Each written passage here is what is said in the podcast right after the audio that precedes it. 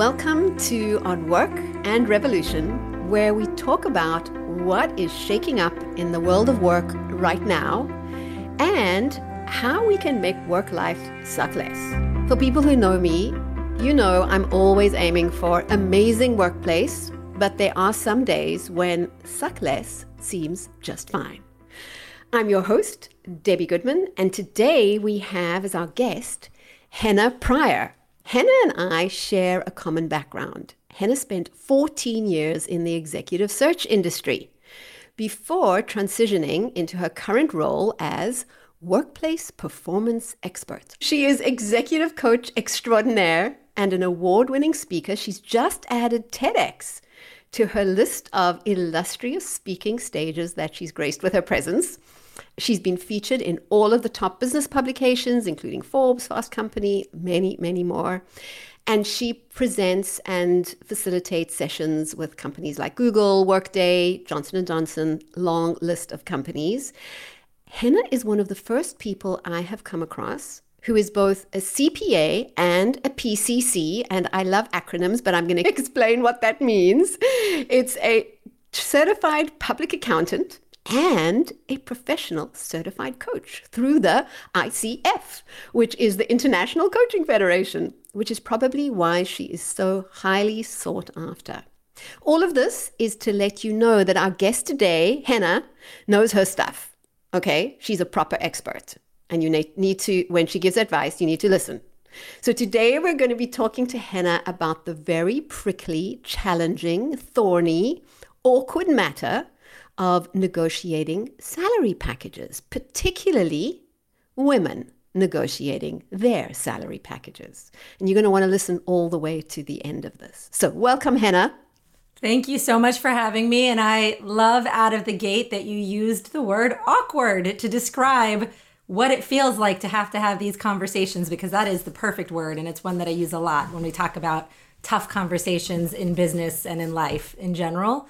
So can't wait. You and I, we're both interviewers. We've spent many years interviewing people, and we're always trying to understand people's career decisions and moves. And so I have to ask, how come the transition from a long and very, very unbelievably successful career in executive search to what you're doing now? It was the scariest thing I ever did. You know, I left my staffing and search career at the height of my career. Things were going very well. Um, you know, income was good. I had a great quality of life. I was working from home well before the world started doing so. You know, I was uniquely working from home. And I'll tell you that it really boils down to this one truth. In a job in executive search and staffing, you are all day, every day encouraging others to take professional risks that would help them meet their full potential. And there was a point for several years where, while I was successful and while I enjoyed it a little, I knew that I was made to do more. And it was fear and, you know, the unknowing, the uncertainty that was keeping me right where I was. And I owed it to myself to follow my own advice and play into a bigger potential that I knew I was capable of having. So the whisperings of, you know, being more in the professional development space, they were strong. And finally, at some point, I quieted myself long enough to listen and I made the jump. Wow. Well, that is definitely very brave and courageous. I think I've been doing what I do for like way too long. And fortunately, I have the opportunity to extend my range into different areas and, uh, you know, do creative projects like this as well. But congratulations on taking Thank the you. leap. And it seems to be Thank working you. out for you. So well done. It is working out beautifully. If anyone is on the fence about what's next, I think you basically summed it up perfectly. There's more than one way to do it, right? You can take a leap, or no one says that, you know, your nine to five or whatever it may be has to be the thing that helps you scratch creative itches or, you know, explore new parts of your range. There's many ways to do it. And I love that we're both doing it in different ways. I first encountered you on a webinar where you were speaking about negotiating salary packages, which can be a challenging thing in itself for anyone at any time, actually. But it's significantly more challenging for women than men. Why is that?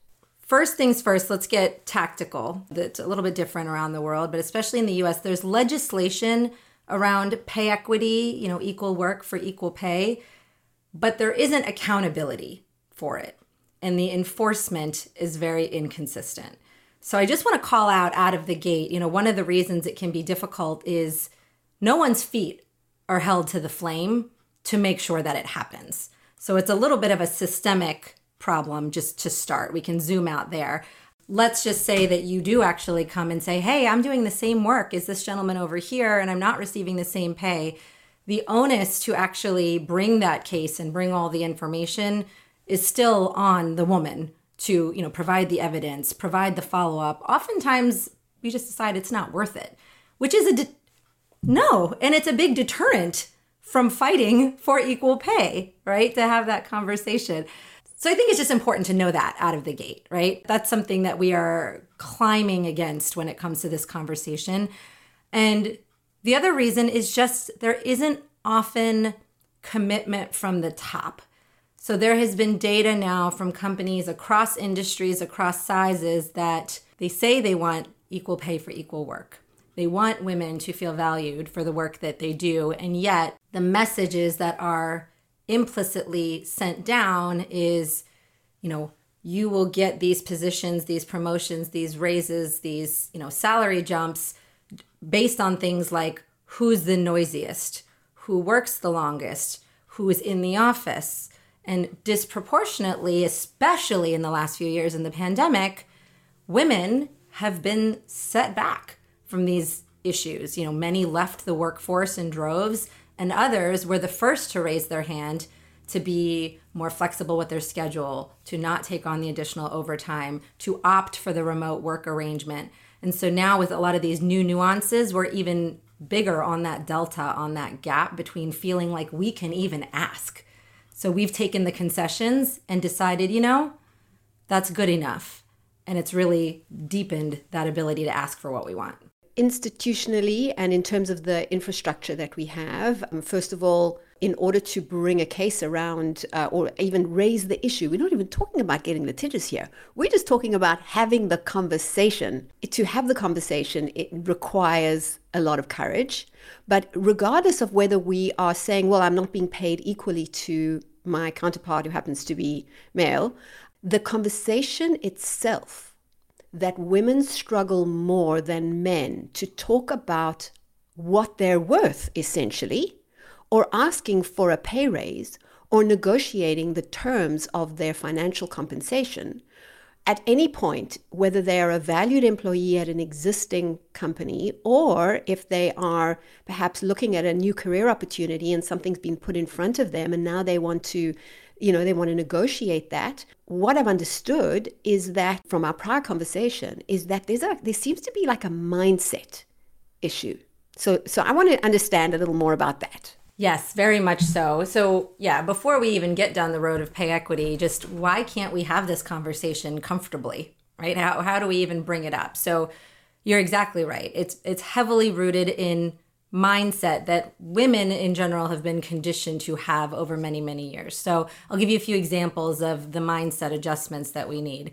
One is women have been historically reluctant to claim their accomplishments. We don't like to get as loud and proud as we ought to about the things that we've done. Women tend to take this stance of, well, this is just part of the job you know, I'm just meeting expectations. Isn't this what I'm supposed to do? You know, and so as a result, we don't, with any regularity for sure, vocalize the things that we've done. If we do, and this is even an if, if we do, it's only at review time or it's only when the discussion is even on the table to consider salary. But the mindset shift that needs to occur is this sort of self advocacy, this sort of claiming of our accomplishments, of our wins, of our successes is not a once a year, twice a year activity. It's a how do we build in comfort? How do we build the muscle of courage to do this on a weekly basis, on a monthly basis, in a regular cadence, so that come salary negotiation time, this isn't the first time that leadership is hearing about all these incredible things that you've done.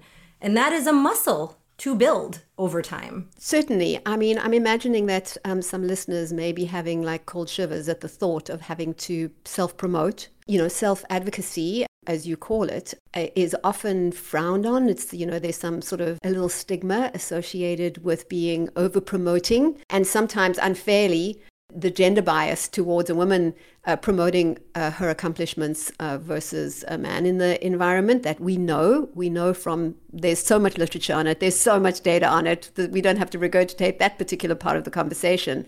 But nevertheless, the thought of going, oh my goodness, now I need to actually tell people, first of all, acknowledge to myself the accomplishments that I'm making and then share that in a way that I feel okay with, that I'm not going to be looked upon in a way that my colleagues and peers start frowning on me or thinking about me as a shameless self promoter.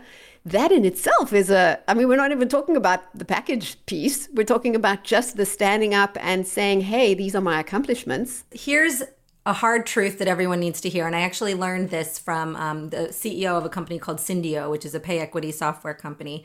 She was citing a study that was done, the academic's name is slipping me, but essentially the study said, sorry, overconfidence is not good for performance. So overconfidence is not good for performance, but it is required for promotions and raises. For promotions and raises, we have to be able to muster it and call on it, even if it doesn't serve us the rest of the time. It doesn't serve us the rest of the time. While we're on this topic, I mean, you coach female executives and people who are at the top of their careers in, you know, having the language to actually speak about their accomplishments. Can you share a, sort of a, a little tidbit uh, or a tip on how to actually do that?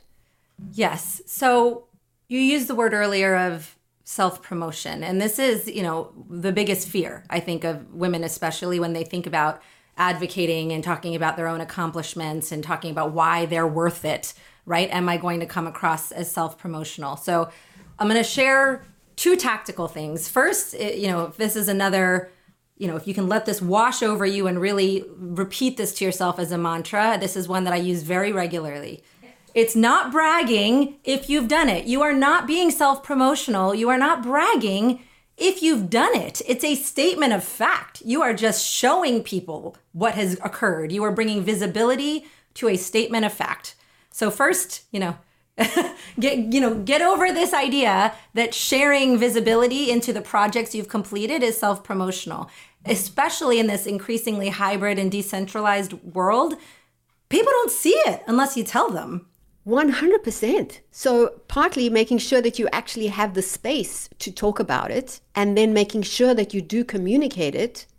And then, as you say, if you've done it, then it's a statement of fact. Why, why, why hold back? Which brings to part two, which is, you know, you don't need to share what you've done without context, right? It's not just, hey, big victory on this project have a nice day, right? That, I, I get that that feels self promotional, but what you can and should do is take the thing, the accomplishment. Let's say you have three accomplishments that you're excited to share with your manager. You're trying to keep you know that person up to speed in the spirit of making sure that these things are shared throughout the year make sure to include how those accomplishments helped big picture company goals or helped your department right what was the accomplishments contribution essentially what was the accomplishments help to your boss right? What did you what did you create? What did you achieve for your team for your company? And frame it through that lens. Help your manager understand the value that you brought to the org through that accomplishment. So you want to make sure you frame it with enough of the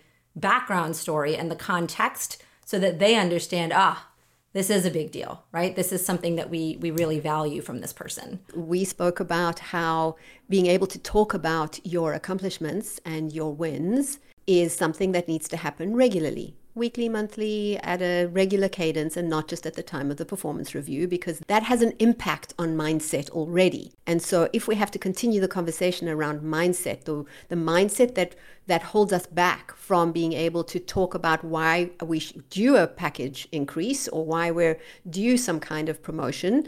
Are you saying that part of that is because we're not very comfortable in speaking about our accomplishments and our worth regularly? It's a muscle we don't exercise frequently enough. Yeah, I, I view it exactly how you've just described, which is an untrained, unconditioned muscle. So what I often advise, you know, my coaching clients, my group coaching clients is don't let the conversation about salary happen for the first time in a salary review conversation. That is literally the equivalent of going to the gym after never having gone in the last five years and picking up a 200 pound barbell. It's going to hurt a lot, right? So practice the reps ahead of those conversations in small ways in a team meeting. You know try to to find little opportunities to practice sharing an accomplishment or a little opportunity maybe with a peer instead of a leader to talk about salary related things right? Maybe what it's about how to talk about your next bonus cycle coming up.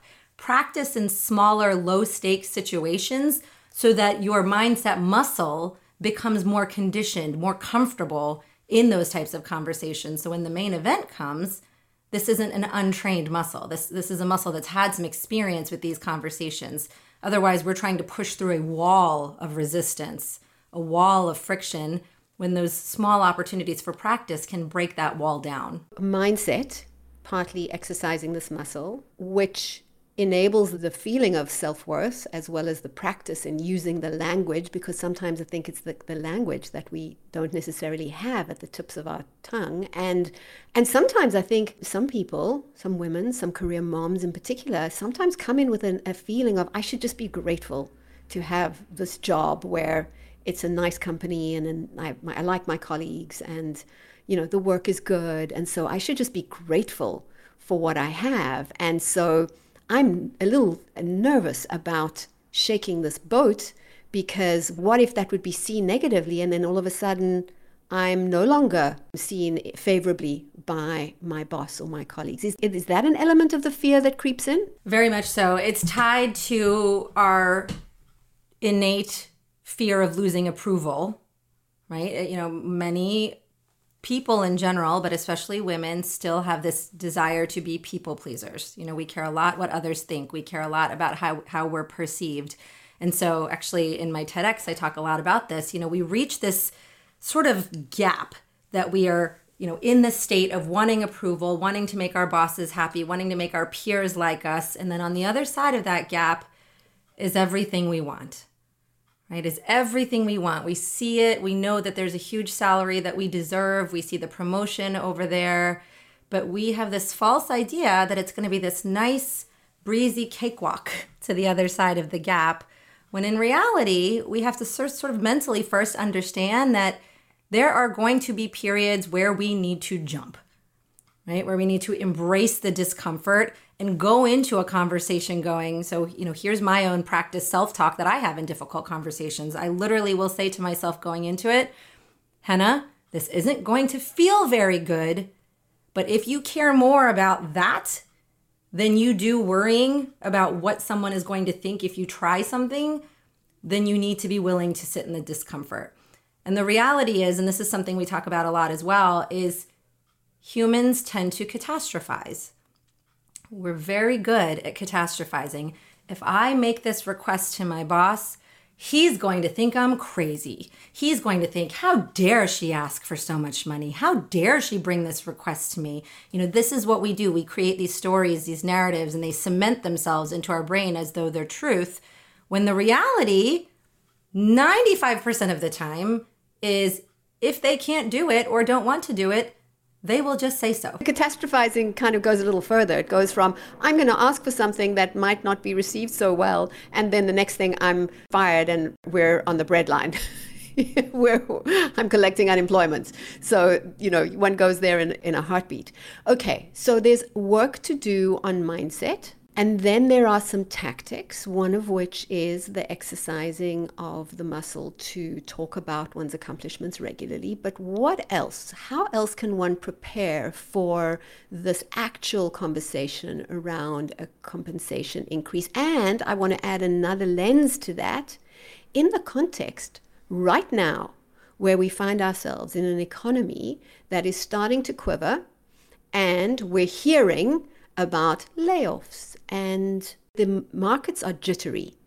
And employment and whereas companies were holding on to people for dear life literally 6 months ago there's been a shift in tone around employee power here we have a listener who goes, I'm up for a salary increase. I really need this inflation, blah, blah, all the things. And I'm going to go in. I've exercised my self worth muscle. I've been talking about my, my accomplishments, but I'm still quivering in my boots and catastrophizing, possibly re- realistically or not, that I could be the next one out the door. But I really need the salary increase. So, how do we do this, Henna? I love the framing, and I think these are important considerations, right? I, I, think it would be naive to not consider the moment in time that we live in. So, few things I would share. So, first, I'll share tactically two things that I think are important to do all the time, regardless of economy. And then I'll speak to something that's unique to maybe the moment that we're in. So, first things first is when you are sitting across the table from someone having a salary discussion, you really want to invite that other person to be a collaborator in that discussion.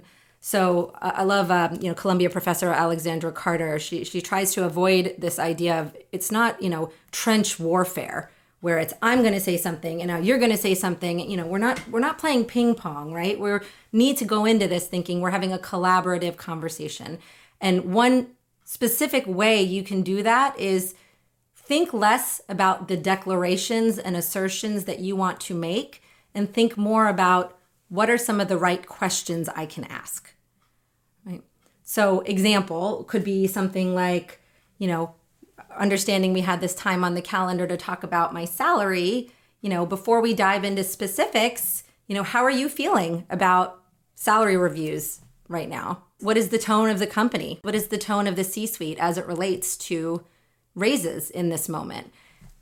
Do some investigation, collect some data so that you kind of know where you're starting from a footing standpoint before you even begin building your case. So that's number one.